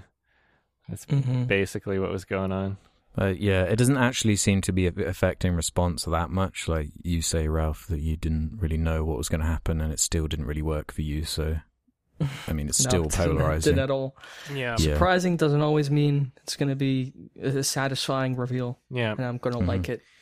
Just because you don't like the game doesn't mean that you're some crazy anti SJW that's mad that there's trans people in video games. And just because you like the game Yeah. doesn't mean that you're some libtard cuck SJW that is only Mhm. liking it because the people that you're against don't like it. So everybody chill the fuck out. like, so annoying. And I was like expecting the criticisms to only be coming from like one direction, but there's people that are just Yeah. like mad at me. It's like you don't like the game as much as you should because you're not paying attention to. Blah, blah, blah, blah, blah." It's like holy fuck, calm down. It's just Mm-hmm. everybody just needs to take a chill pill. It's it's it's not important. There are bigger things happening in the world right now. It's also ironic considering the theme of the game of um hmm two sides, you know, of, uh, two extreme sides, and learning to see that actually we're all pretty similar at the end of the- the day. Yeah, yeah. I, I I understand why people are upset, and I understand why people would enjoy the game. I'm somewhere in between. I think you know it. it- Yeah, the The game has a lot of stupid narrative decisions. Well, guess what? That's most games. so it's just it's just Mm-hmm. It is in a more different upsetting with this one because the first game was so good. If this was like a Yeah. completely new IP, it wouldn't affect people nearly And these are characters people care about, and they're just Exactly. so careless It's with it. It's just a unsatisfying conclusion. almost to the Uh-huh. same degree as like M Night Shyamalan's Glass in terms of just how unceremoniously these characters are handled in ways. yeah. The story was a miss, but I, I, I, I respect the game design though. I, I think the environments are way better designed than the first game. The way you're funneled through it, while a lot of the gameplay is like just find where you got to go. I mean, it, it, it's still fun to me the gameplay loop of like collecting things and like leveling up your character. I love looting. I, Sure. enjoyed the like journey of it. Picking things up, yeah, picking things up is fun. I like the water physics of it. Just Mhm. like And the rope crouching and in the water. Yeah, you can like prone in like deep water, kind of, and Yeah. like, swim in it and kind of sneak in. It's cool. Yeah, like fun. lots of detail. Paid attention to the mocap. Yeah, there's And- some good level kinda stuff. design too. It feels really varied Yeah. in terms of like how you can tackle each scenario. And yeah, the environments too. There's lots of variation. I, I, I liked the setting of the the final kind of section of the game Mm-hmm. where you go to a different state. I liked the switch up with it being on like a beach kind of sandy location. Mhm. Yeah, I like that Yeah. kind of switch up. Yeah, that was good. I enjoyed that too. That's probably the best like gameplay section of the game. That that last part. Yeah, with like the you clickers on everything. chains and things like that. I Yeah, and just It's a got like satisfying gameplay payoff. Mm-hmm. It's set up specifically to be satisfying, unlike the Yeah. plot, Uh-huh. Yeah. which is the opposite. Yeah, I'm I'm I'm torn because I I do appreciate the the kind of balls it takes to do something risky with your story and not play it safe, but at the same time, the risk is you it might wind up like this, and you've potentially kind of ruined any momentum. This don't do it with a franchise had. sequel. Do it. Just don't Yeah. do it with a sequel that had nothing to do with those sorts of ideas or goals. Really. Mhm. I mean, like people can Yeah. argue that there's like similar themes and everything. That's fine, but like the first game wasn't specifically made to be like an unsatisfying, super challenging experience. Sure, the ending was challenging in a narrative way in terms of like the morality is like what was what he did right or wrong sort of thing, but the characters conflicted. It it, it all had a very effective emotional purpose towards it, and it just Mhm. really didn't pay off as well in this game. Yeah, I actually think the first one's pretty straightforward. Yeah, Like Yeah. the, the story, just like a little road trip story. But it's also all about character. And- it's all about and the Joel. goal is every very decision. their clear. relationship uh-huh. and Yeah. it grows as the game goes along. We didn't really get anything like that in this game. And sure, like yeah, you could draw some parallels.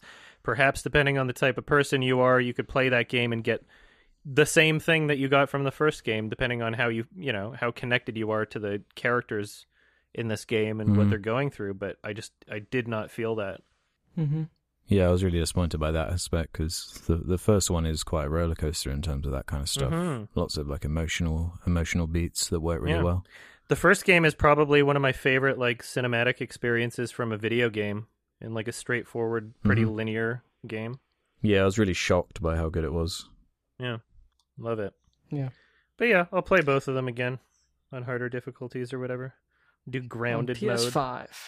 They'll put them together in like a box set, and everyone will play the first one, and Yeah. no one will play the second one. Like apparently they're not doing DLC for this game or some shit. That's what somebody in my chat said Okay. that, that they had no plans for Yeah, DLC, which is just kind of annoying. yeah, I'd play the DLC. Yeah, the first one had a interesting DLC. Mm-hmm.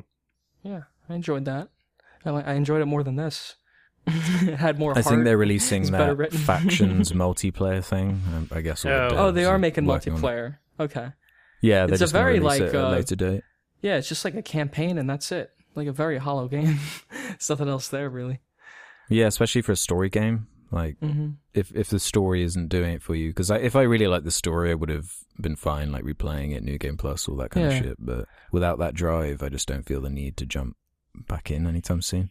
There's other story games, kind of like like The Walking Dead. I guess is a good one where you have Mhm. choices, and I think Yeah. that's the replay value for me for a story game is making those choices. And I get Naughty Dog style; they don't want to have really choices, or that your gameplay choices as Ellie would actually have a consequence on the ending, maybe like Dishonored. Mhm. But they don't really do that. They just want to tell a story like it's too one complex way. for it's their a movie. fidelity, I think. Uh-huh. Yeah. Yeah. exactly. And that's fine. Um, I just I I want a little bit better writing. Yeah. If you're gonna do that. yeah. If you're not gonna let me have that input. You're allowed to kill people, but the, then if they're pregnant, you feel bad. You're not allowed to get a double even kill. if they're like yeah, an they want you to feel bad for people you have to kill. And I honestly thought it was pretty entertaining. Like playing these gameplay sections to shoot people in the head. I'm like, oh wow, it was pretty good, uh, pretty detailed, Naughty Dog. How you got that guy's head to blow up when I shoot it. Yeah, wow. The way Like, I wasn't taking it when that they on a seriously. trip mine. yeah. yeah, I thought it was pretty fun. The uh, the exploding Shoot an arrows were a explosive lot of fun. Yeah, I used those a few times. yeah. I didn't use a smoke bomb the entire game. I kind of just forgot to. Oh really? Oh, really? Yeah, I used them used them to plenty in the first game. A cinch. I just never find. I I use those things if I'm like really stuck and I don't know how to get past a point. But Oh, there wasn't right, really yeah. a point in this game where I felt like I needed to use one, so I never did. Mhm. Maybe on a harder difficulty. yeah, probably exactly. Yeah, I'm looking forward to playing it on a higher difficulty anyway. Fuck PS Vita owners. She deserved it. Yeah, that was my main takeaway. Yeah. the one character that deserved it. So uh, that was a, that's another example of a weird one where they like show them on both sides, and neither time it like, really means anything. exactly. It was so weird. Yeah, ju- the so the pointless. the goal of the narrative was clear, but it didn't fulfill what its goal was in any meaningful Yeah. way. It felt like they thought it was a bigger deal than it actually comes across Yeah. in terms of any kind of emotional response. Yeah. Yeah. Should the we give our ratings? gratuitousness of it and the yeah, it, it's just so silly. I would, I don't know what to give it. Do we rate it like a movie, where I would just rate the story, or like a game? Um, Because I mean, have I guess you as ever a game, I rated would a give game? it a five out of ten. Not really. No. no. Okay. I guess a five out of ten. Yeah. I, I would give it that. I think that's fair. Yeah, I'm giving it a six out of ten for now. I don't. I don't think it'll be bumped up to a seven. Just the problem is, like, even though I love the gameplay, gameplay is super fun. The narrative experience in these types of games is so crucial and important that if you fuck that up, it really does take away from the overall experience. It's not another Yeah. type of game where it's like, oh, I could just skip the cutscenes or whatever sort of thing. Like this, like sure, I, maybe you can. I don't know if the option's there, but that's irrelevant. Like the the point of the game is the story. The point of the game is the narrative. Really. Yeah, I Mhm. wanted to watch them. They're really well done from a Crucial like a part. cinematography standpoint, and like Yeah. you said, the lighting. It's just yeah, those characters. I wish they went different directions. Yeah. Yeah, that's why I'm struggling because as an overall package, as like a video game, I'd probably give it a six or seven, but that story I'd give like a five. Mm-hmm. So, bit of a miss, I think, for all of us. Of It's a a shame one of us Dog. didn't like it more, but whatever. We, I I, don't think I'll mean, buy a Naughty two of us gave positive ratings. So, Yeah, that's the thing. Whatever. yeah. Whatever. Yeah, that's how Yeah, I feel fuck about it. it, too. It's very Whatever. simple, but it's the worst kind of game it can be. Is if it's a whatever game. At least if it was Yeah, god which is a awful, we would have shame. had fun, like talking about how stupid it was. Mhm. And there are Yeah. plenty of moments in here where I was just like rolling my eyes, or I wanted to shut it off. But yeah. it's not enough to make it like a one out of ten kind of game. It's not Ride Oh, to man. Hell. It's not. I don't know what are some of the worst games. out Fallout there? I don't even 76? know. Is that really considered Uh, one? Hunt down the Freeman. Hunt. Mm. I love that game. What do you mean? Yeah, I love it too, but you know. All right. Uh, question time. Okay, let's move into the questions segment. If you want to leave your own questions for us to answer on future episodes of Sardonicast, head to the subreddit where there'll be a suggestions thread where you can ask whatever you like. Let's start with this one from Jar Jar Jacobs who says, What movie will be improved by completely removing one character? I don't know Hmm. if Jar Jar would improve the Phantom Menace. If you took right that to out. mind, Uh, especially with the username. I don't know if I agree. I with actually that. think it would improve that movie, genuinely.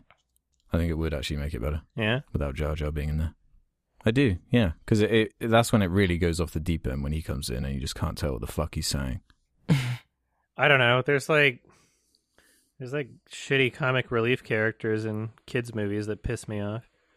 Sure, I was thinking like Mulan, the Eddie Murphy's character. Mushu. Really? It's like a little. I think he's too much in the movie. Not Yeah. that I think he should be removed, but it, he kind of takes away from Mulan a little bit. There Like, are a Mul- few it's a- it's Disney Mulan's sidekicks that do that. and he comes in, it's like a crazy person, Yeah. you know, with his crazy improv and everything. Yeah, yeah, it kind of takes away from Mulan. Hmm. For me, my opinion. I think uh, Diary of the Wimpy Kid would be better without the Wimpy Kid in it. That would improve it. Yeah, Never seen it. the Dark Crystal without the main character. That's a good one. Yeah. We've we've got that. Fuck we've that got the. Netflix show, which is kind of sick. Just about the you know the the weird creatures, whatever they're called, Mhm. the skeeks, Skeksis. Skeksis. Skeksis. His gig. Yeah. Um, damn. What do I even say? There's Hmm. that Thor movie with that really bad character relief. Could take out. Yeah, that's a good one. Natalie Portman, Kat Dennings. You could get rid of either of them. Yeah. Kat Dennings, that's the one I was thinking of. What fucking movie would be? What about Godfather 3 without, um, uh, what's her face? Sofia Coppola. Yeah. No, because it wouldn't be nearly as entertaining. It would just be so boring. It would make the movie worse. yeah, Yeah, it's like the only thing it. I remember about it. Yeah. Gravity would be better without Sandra Bullock. Mm, yeah, yeah. Flipping around. Hmm. Should I go to another one? I'm sure there's something I'm missing, but whatever. Sorry, yeah. everybody. Say in the comments if you think of anything better. Yeah. Unlucky Leo asks David Russell once put Christopher Nolan in a headlock. So my question to the Sadartards is what Ugh. are your favorite Hollywood feuds? Uh, Um, depends how legitimate the feuds are, I guess. There's, we talked about the uh, Michel Gondry commentary on the Criterion being John Malkovich Blu-ray. That was really weird. He's just shit talking Oh, yeah. people the entire time. my favorite is um, Tyrese Gibson getting angry at, at The Rock for delaying Fast and Furious a year because he wanted the money. Wow, Mhm. yeah, I have he no like bitched idea. about it on Instagram. Hmm. Doesn't Spike Lee have beef with Quentin Tarantino or something? Yeah, over Django. Yeah. Unchained? yeah, Django. I don't know much about it. That's interesting. They both come in. Tarantino is actually full quite a dramatic figure. There's that there's that interview with him on Channel Four where he says like, "I'm shutting your butt down." And Yeah. this. he's quite emotional. That was a good accent. yeah, he has tons of interviews or in like moments like that, talking about how violence in movies is fun. Which, yeah, which it is, he's so yeah. he's like a sassy person too. Yeah. So very passionate about it. Yeah. Would you count like Tobey Maguire in the car, like trying to get away from the paparazzi? I don't think that's a feud though. Mm. He's like, I can't see, move out of the way. Oh my god, yeah. There's like I don't know. There there's there's not a lot that sticks out in my mind of, in terms of Hollywood no, feuds. I don't. I don't like to There's, focus like, on uh, Hollywood feuds. Drama. There's like fuck, what's I'm her sure name? there's too much to choose from. Yeah, there was like Miley Cyrus and Sinead O'Connor were like really pissed off at each other, and it was it was kind of sad because like the the Wrecking Ball music video and like the hairstyle and like the the close face shot was very cl- clearly trying to emulate Sinead O'Connor and her "Nothing Compares to You" video. So there was like a lot of Mm. a lot of like respect there, and then they just got into some dumb feud and blocked each other or something. It was like, oh shit, that's sad. Mm. That's, There's like Jodorowsky and and Winding Refn in a very not like a serious feud way, but like when he tells his wife to divorce him, like that was really funny to me. yeah. Oh yeah, and then there's like Vincent Gallo with everybody. oh yeah, we touched Yeah, a we talked bit on that, that, didn't yeah. we? And yeah, David O. Russell seems to piss a lot of people off too. Have you ever seen the clip of him like Mhm. absolutely losing it at- at his actors on Yeah. I Heart Huckabees set? Just being a complete asshole. There's a point he like leaves the set and then comes back in through a set. Oh, door, yeah, like, through the door. It's hysterical. like I thought he was oh, gone, and then he just pops in. I haven't seen that one. So you have to come back to yell, I have the last word. Oh yeah, Amy Adams, David O. Russell made me cry every day on American Hustle. God. Holy Yeah, he seems like a dick. Seems like not a lot of people I get mean, along any with artistic field, like it's where you're going to find a high percentage of, you know. Yeah. Apparently, Joe people. Pytka is also kind of an asshole. Director of Space Jam. Oh, Oh, oh right. Yeah. People people say he's a yeller. And then there was an interview with uh, one of the um, visual effects artists, I think one of the animators on Space Jam, and he was recounting a, a story about how Joe Pytka had no idea what the fuck he was doing and was basically like, "Yeah, you just figure it out in the animation. I've got a, you know, it's got we've got green screen footage here."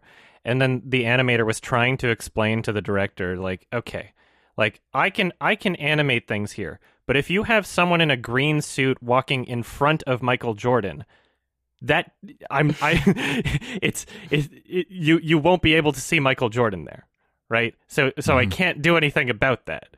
And it's gonna look like shit, and this footage is gonna be unusable. And apparently, Joe Pytka just like yelled at him, like "You figure it out!"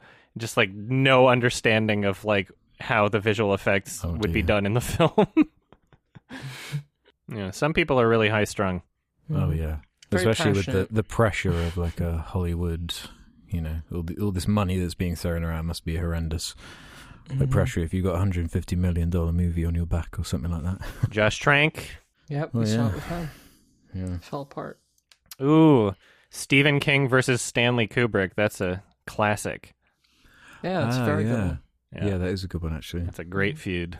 There's gonna be a few we just we haven't mentioned that people will mention. Yeah, I'm gonna be like, damn it, that's a great one. Yeah, yeah. Everybody, everybody's really immature and childish. Everyone has massive egos, yeah, Mm-hmm. yeah. and they need to protect them At all costs. at all costs. All right, next question. Let's do this one from the Fallen One sixty four, who says, "After listening to you three talk about adaptation, what book slash comic book slash game do you think is una- unadaptable into a movie?" hmm. That's a good Hmm. question because I think the point of that movie is you can adapt anything. but Yeah, yeah, yeah, exactly. yeah, leave I like think the there are silliest stories. some. you can make um, it something cool. I, well, yeah, obviously it depends on the people making it, and you know, but there are some stories that are you just have to have the right person. Um, whereas I'm thinking of something like Cloud Atlas. Um, Mhm. I think that's a book, a book that, well, as we see, it doesn't really translate to screen that clearly because it is just so ambitious, and so kind of goes against the grain of a typical kind of story Yeah, that is one of those gamble kind of really ambitious tales to try and adapt. Yeah. You can adapt anything, but you might have to change it into something completely different. Yeah, it's why when those rumors of like when they were developing like a Mass Effect game. Mhm. I, I was kind of against that idea because it seemed the whole point of that that that universe was the kind of decision making side Yeah. of it. So like, what's the point of reducing it into a movie that takes everything about the interactivity and robs it of that? The universe is cool to explore and everything, but Yeah, I think the universe kind of lends itself well to, you know, storytelling in general. the I think you universe does. could But make could a you good trust them story out of to? it. If you just took Mhm. select parts from the games and had a, you know, j- just made. I just think the it'd be weird with the main narrative out of it. character. I don't know. I think it'd be really hard to do something like that. hmm Yeah, it's that that m- most of my issues when it comes to terrible adaptations are not really with the idea of like, oh yeah, this is something that could never be adapted. Mostly, it's just like, okay, you just did this wrong. Like Death Note, come on, you could you you could make Yeah. a good adaptation of Death Note. I think it is possible. I think it is possible. It's just you have to be Isn't more there already a thoughtful live about action it. movie that they made in Japan. Yeah, that one's bad too. There's two Japanese Oh, movies. it? They're, fucking suck. Oh right. Yeah. The Netflix They one is the worst thing uh, ever, but yeah. A lot of people said Watchmen was unadaptable before Mm-hmm. the, the Zack Snyder version came out. And I Yeah. think that movie's kind of weak for the same reasons. Like it's literally an adaptation of, of the book, like almost frame for frame in some parts. But Yeah, it, the structure of it doesn't really Snyderisms in work in a movie, and there's like too many characters, too much going on. He already had to cut out a lot. I watched like the extended cut of it, Mhm. like so I could see just all of it, all the, including like, like, these these animated cartoons, segments with like a yeah like a pirate ship and everything. Uh, It was interesting, but I don't think he succeeded in in capturing what the book did at, at this point. Mhm. Right. Yeah, Yeah, you're gonna have to have That's different goals. I mean, there's things that were previously seen Mhm. as unadaptable, like Naked Lunch and perhaps even Lord of the Rings, that turned out really well. yeah. Mhm. But you talked about how much you have to change it to kind Yeah. of fit the structure of a movie. Like I think Scott Pilgrim works well too. That's seven books into one movie, but and you know it, it has a it has a, a narrative that works within that movie that Mhm. is different, totally different from Yeah. the books. Speaking Yeah. of adaptations, Charlie Kaufman's new movie has a release date, the good one, the Netflix one. I think it's like September Oh, good. 4th. I'm thinking Oh, of nice, ending yeah. things. Hell yeah. That's cool. I wonder if that means that they think it'll be awards worthy. Let's hope. Uh, did you read? I saw a few people on the Reddit asking if you're going to be reading Charlie Kaufman's new book that he just released. Yep. I have it pre-ordered. It has not shown up yet. I think it will in the next week. Um, I don't know how fast I'm going to read it. My roommate also wants to read it, so if he thinks he's going to plow through it, I'll probably just give it to him first. But It's called Antkind, isn't yes, Hmm. yeah, I'm glad that he's doing something like that because you know I, I think that there's enough people There's no that love him as it. a writer. Yeah. and it doesn't seem to be like so incredibly difficult to get on the New York Times best-selling list for a novel. It seems like every book that's released Mm. achieves that. Um, but yeah, he's got a good fan It's base, and I'm book. like, hopefully, that's something that is at least somewhat lucrative for him too. Mhm. Yeah. I haven't heard about this, so yeah, Yeah. I'll get that. Yeah, he got approached to to write a novel by a publication, and he was like, "Yeah, fuck it, let's do it." And so Good. it'll be the first novel that I've read in a very long time. yeah, I like audiobooks. Yeah. yeah, I wonder if they'll probably have an audiobook version. It's just Nicolas Cage reading it. That'd be awesome. That would be. Yeah, I don't know. The um there's a lot of things. Like The Last of Us I think would be one of the more challenging things to adapt into a film because it already works perfectly as a game. And the narrative Yeah, and it being experience the length it is. of that game is one that comes through it being a game. hmm So it'd be very difficult. Yeah, I, I think a lot of game worlds are like that. Like when they talk about making a Bioshock movie or a Halo movie, where it's like the the games are kind of the universes, Mhm. and that's what makes them good. And the, Plot gets a little interactivity side of it. convoluted in Halo after a while. Oh, tell me about it, dude. Mm-hmm. A great journey. One more question? um, I figured we should probably end on shouting out Ennio uh, Morricone Oh shit, yeah. Because Ennio he's just Morricone. passed away. Yeah. Um, yeah. Sorry about my butchering of his name, but we've we how many movies we've already done a few movies um that featured his soundtracks. Mhm. Cinema Paradiso. Uh, God, what was the other one? There was definitely another one we've done. Um, Scored the that's Hateful Eight, I'm pretty sure. Yeah, Yes, yeah, and thing. Yeah, he's crazy. Uh, he's got a crazy backlog of. Once Yeah. upon a time in. Hollywood. Yeah. Very. Uh, Yeah, Once upon a time in the bad, West. I'm sorry. Once upon a time in the West. Mm. Uh, That's what I meant to say. Yeah, all those classic westerns and Yeah, a lot of them. Yeah, a there's like Sergio Leone. over 500 credits for composer on IMDb. Mhm. yeah, That's pretty did a lot of good work. big deal. It's one of the greatest. Yeah. Sad. Yeah, you know, it is sad when we lose someone so talented. I don't consider it a gigantic tragedy when someone dies at 92. And I don't want to seem insensitive of being like, "Oh yeah, I don't feel sad about his death."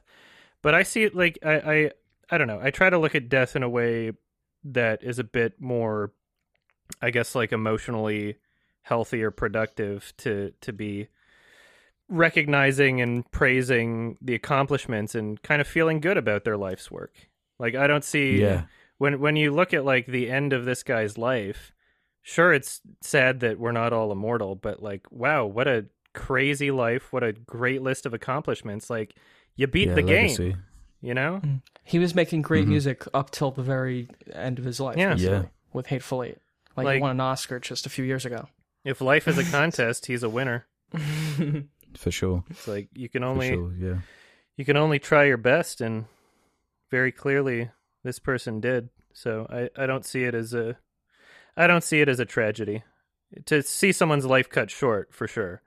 But yeah, I I definitely you know, respect the accomplishments and you know, feel feel good about this long life that they've lived and everything that they've achieved. Yeah, there's quite a history of work to to leave Mhm. behind, for sure. I don't know if you guys agree in that sense or not. I, I don't want to sound like insensitive. oh, no. I- Does that I make sense with just from philosophical No, I, perspective? I know exactly what you mean. I like thinking about that that kind of side of it, where what you're leaving and your your legacy. Yeah. It's Yeah. like the best that anyone can do. hmm For sure.